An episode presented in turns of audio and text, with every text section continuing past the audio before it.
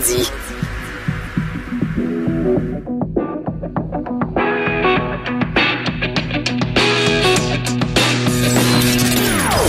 Des opinions bien à elle. Sophie Durocher. Son franc-parler ne laisse personne indifférent. On n'est pas obligé d'être d'accord.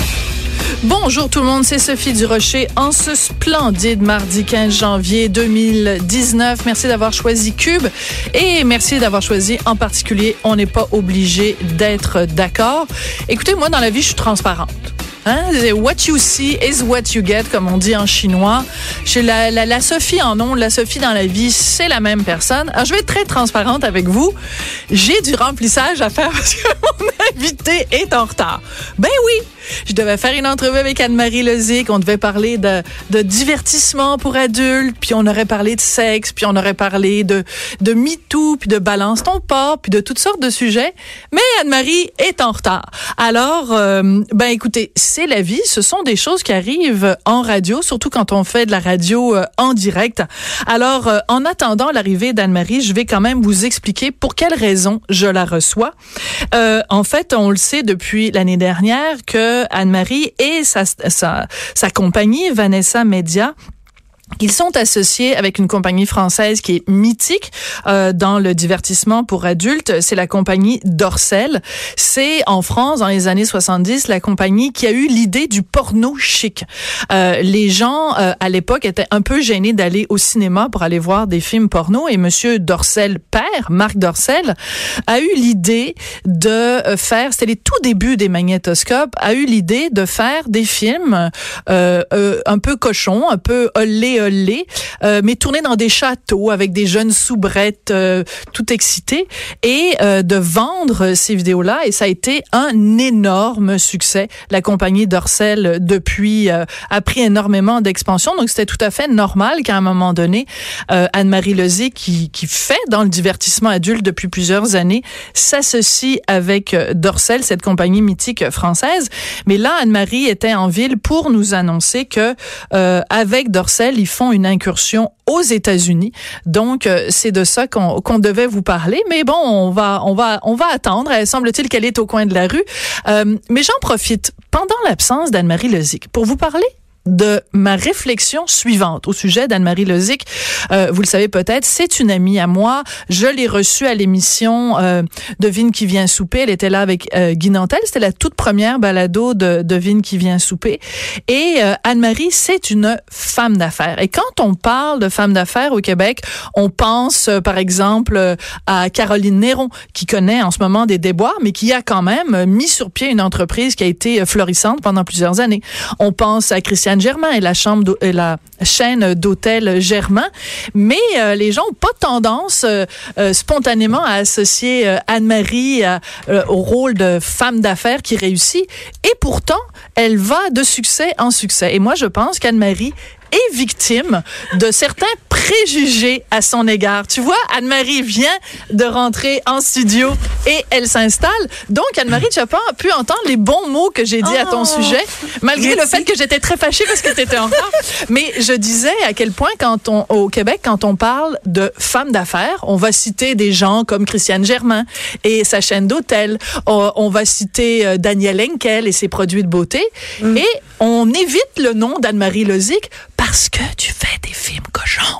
Faut pas le dire. Non, mais c'est vrai, t'es- un petit peu victime, t'es un petit peu victime de ce préjugé-là, Bon, pas, victime, écoute. euh, Non, toi, euh, non. toi puis victime dans la même non, phrase, non, ça non, marche ça pas. va pas du tout tout de suite. Je sais. euh, Donc, t'es ciblé par ce préjugé-là.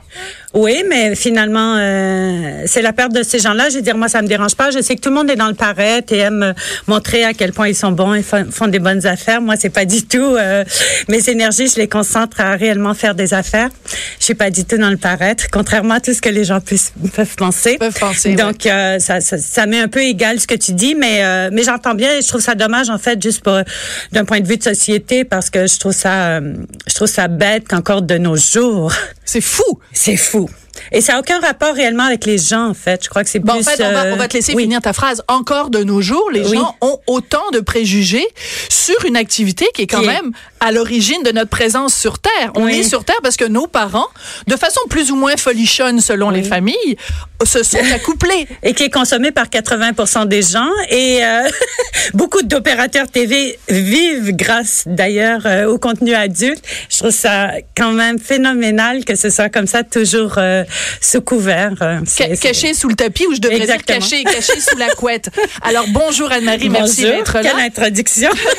Bonjour Grégory Dorcel, donc de la compagnie Mythique, parce que pendant que Oui. vous étiez en train de vous dépêcher pour venir ici, Il y a fait- une évacuation aussi sur la rue Sainte-Catherine, c'est Ah, l'enfer. c'est pour ça. T'as as toujours des bonnes raisons, ma belle Anne-Marie.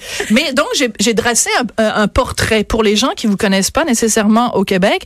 Je disais à quel point votre nom de famille était mythique en France Mm. parce que euh, votre père, donc, a créé ce concept assez génial quand même de porno chic. Alors, moi, je l'ai expliqué dans mes mots, mais expliquez-nous, vous, Monsieur Dorcel, ce que ça signifie pour vous, en tout cas, ce le, porno chic. le porno chic, c'est considérer effectivement que, que le sexe, que l'érotisme, euh, que le fantasme, c'est pas forcément vulgaire, c'est Mhm. pas forcément euh, contraignant, et, euh, et au contraire, ça peut être beau, excitant, euh, plaisant, euh, toujours associé au plaisir et à la jouissance.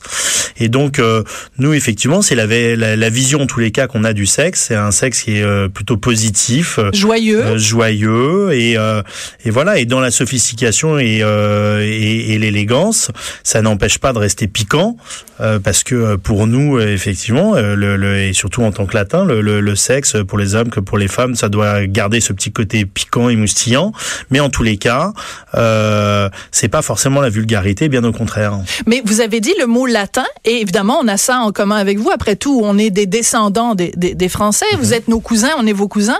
Mais là, vous venez nous annoncer donc que Vanessa Media Oui. et Dorcel, que vous faites un partenariat et que vous vous en allez aux États-Unis, une percée dans le marché américain.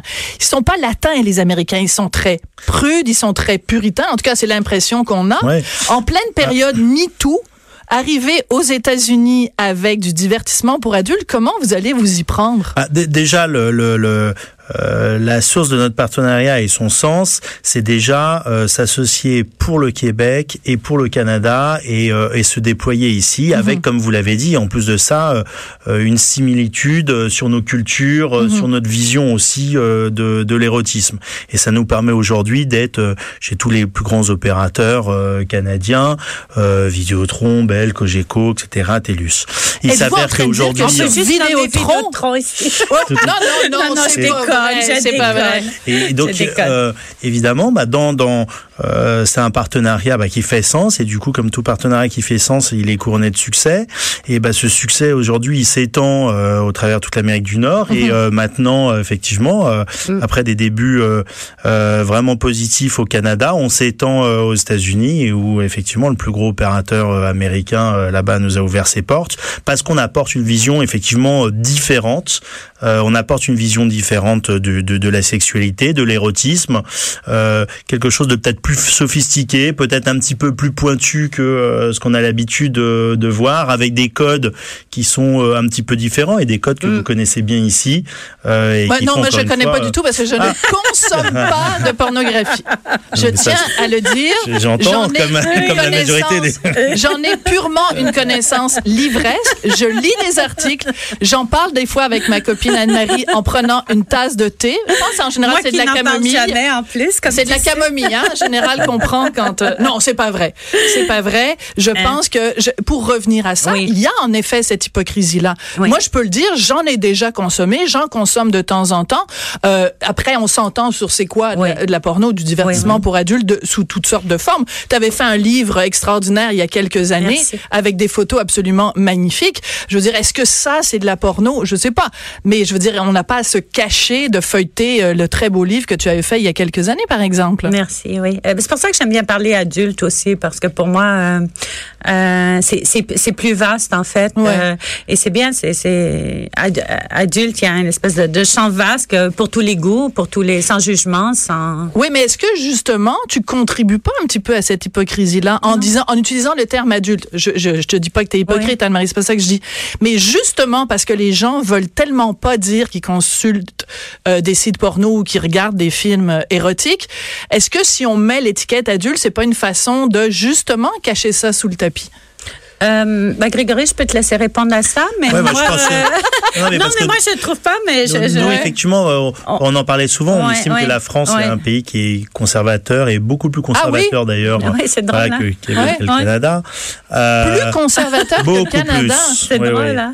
Donc, c'est On quoi? le- on est des folichons au Québec, Mais on a nous, la êtes, culotte à la main. euh, Non, vous êtes vous êtes vous êtes plus plus libéraux. Il y a une liberté de ton, de parole, ah, ben, etc. qui on trouve en tous les cas euh, beaucoup plus progressiste que, que la France, qui aujourd'hui est devenue très conservatrice. Euh, mais euh, il faut bien faire attention à ça. Je pense pas que nos concitoyens soient euh, aujourd'hui honteux de dire qu'ils consomment euh, des films porno, Mhm. qu'ils soient honteux de dire qu'ils ont découvert les sextoys euh, et qu'ils s'amusent avec les sextoys et qu'ils améliorent leur sexualité. Au contraire, je crois que ces dix dernières années, il y a surtout une libéralisation, en tous les cas dans les foyers, du plaisir féminin, et c'était la Mhm. grande révolution, et de dire que pour une fois, voilà, il était plus honteux que les femmes puissent prendre contrôle de leur sexualité et euh, qu'elles puissent euh, améliorer leur plaisir euh, de quelque façon que ce soit, et Mm. comme il leur convient d'ailleurs, avec euh, de la pornographie, sans pornographie, avec des sextoys, sans sextoys. Mhm. Chacun fait comme il l'entend en matière de sexe, c'est sa sexualité, c'est ça qui est important. Maintenant, Voilà. euh, donc je pense pas que la problématique elle soit chez les concitoyens, je pense qu'elle est en général chez les gouvernances et dans la sphère publique. Ah oui. oui. Voilà. Aujourd'hui, il est très difficile Absolument. à l'extérieur de chez soi Hum, comme c'est de parler euh, de sexe et de plaisir. Et alors que euh, euh, fin des années 70, courant Hum. des années 80, la sexualité était quelque chose et l'érotisme était Absolument. une valeur positive, partagée dans Ouais. toutes les salles de cinéma, partout. Euh, les sex symboles, enfin toutes les actrices euh, de cinéma étaient des sex symboles, les chanteuses Sophia Loren. Brigitte Bardot et Tout le monde, voilà. Ouais. Aujourd'hui, être sex symbole, c'est déjà une valeur négative en tant que telle, Hmm. dans la sphère publique, en tous les cas, aux yeux des gouvernances. Mais on a vraiment une dichotomie complète entre ce que vivent les concitoyens, chacun dans son Ouais. foyer, avec plutôt une vision assez positive et progressiste Absolument. du plaisir et de la sexualité, et à l'inverse, une sphère publique avec des gouvernances qui sont de plus en plus mal à l'aise à traiter du sujet du sexe, à traiter de l'éducation sexuelle. Ben, on le euh, voit au. Québec. On voit, au, Oui. on voit au Québec. ça, vous c'est êtes peut-être mondial, pas- c'est Vous êtes mondial. peut-être pas au, au courant, Oui. Monsieur Dorcel, mais donc la semaine dernière, parce qu'au Québec, pendant longtemps, on n'a plus eu de cours d'éducation sexuelle et ça revient petit à petit, puis ça va être officiellement dans toutes les écoles en septembre bien. 2019.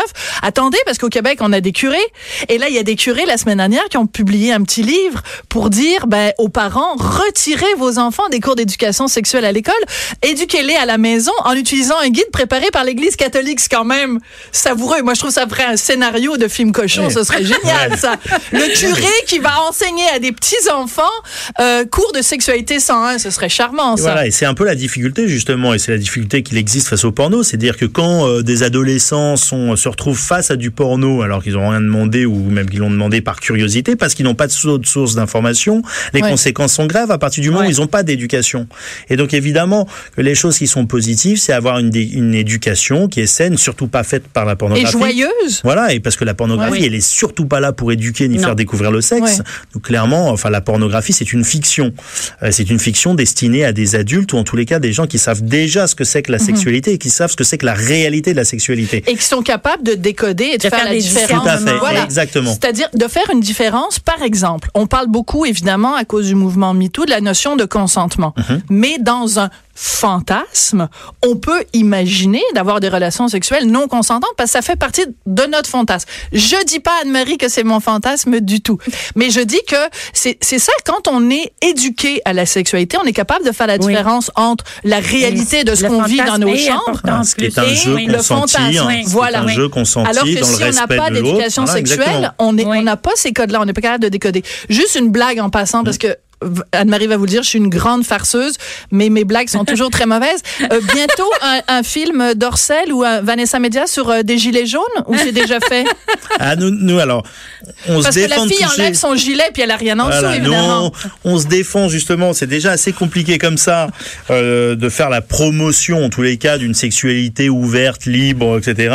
On essaye autant que possible de ni toucher aux institutions, ni toucher à la pense qu'il est politique. en train de rougir, là. Voilà. hein? non, non, mais c'est des, des sujets qui sont très complexes, Ouais. d'autant plus dans une société française euh, vraiment très conservatrice Donc, où vous on prend, pas de on film prend un. Ouais. Euh, non, on fera pas de film là-dessus. Oh, comme euh, malheureusement, mais euh, mais, Mais- voilà, mais, mais je euh, pourrais si, dire si un vous en faites un, euh, je, on le distribuera bien volontiers. Ah ben avec Mais, euh, Vanessa, voilà. avec Vanessa, C'est vrai que tes euh, sont mauvaises. Mais c'est vraiment terrible.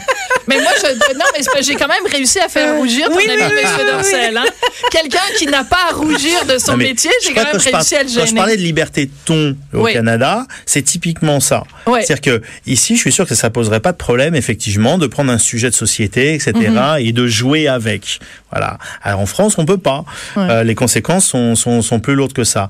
Mais néanmoins, bon, si on en reste en tous les cas, euh, effectivement, à, à- à notre sujet de sexualité euh, joyeuse, épanouie, etc., je considère qu'à partir du moment, où, évidemment, euh, tout à chacun veut aller dans ce sens-là et veut améliorer sa sexualité, lui ajouter du piquant, etc., par la voie de la pornographie, des sextoys, de ce qu'il veut, bah, qu'il puisse euh, faire ce qu'il veut. À partir du moment où les mineurs en sont protégés, ça, c'est une Bah, donnée qui me semble euh, vraiment importante et c'est les dérives effectivement qu'il y a eu ces dernières années et euh, qu'on regrette mais on est on attend des pouvoirs publics etc qui, qui Oui. puissent euh, effectivement euh, nous aider à, comme ça. à, à faire quelque chose pour rétablir une réglementation euh, qui, qui fasse sens Mhm.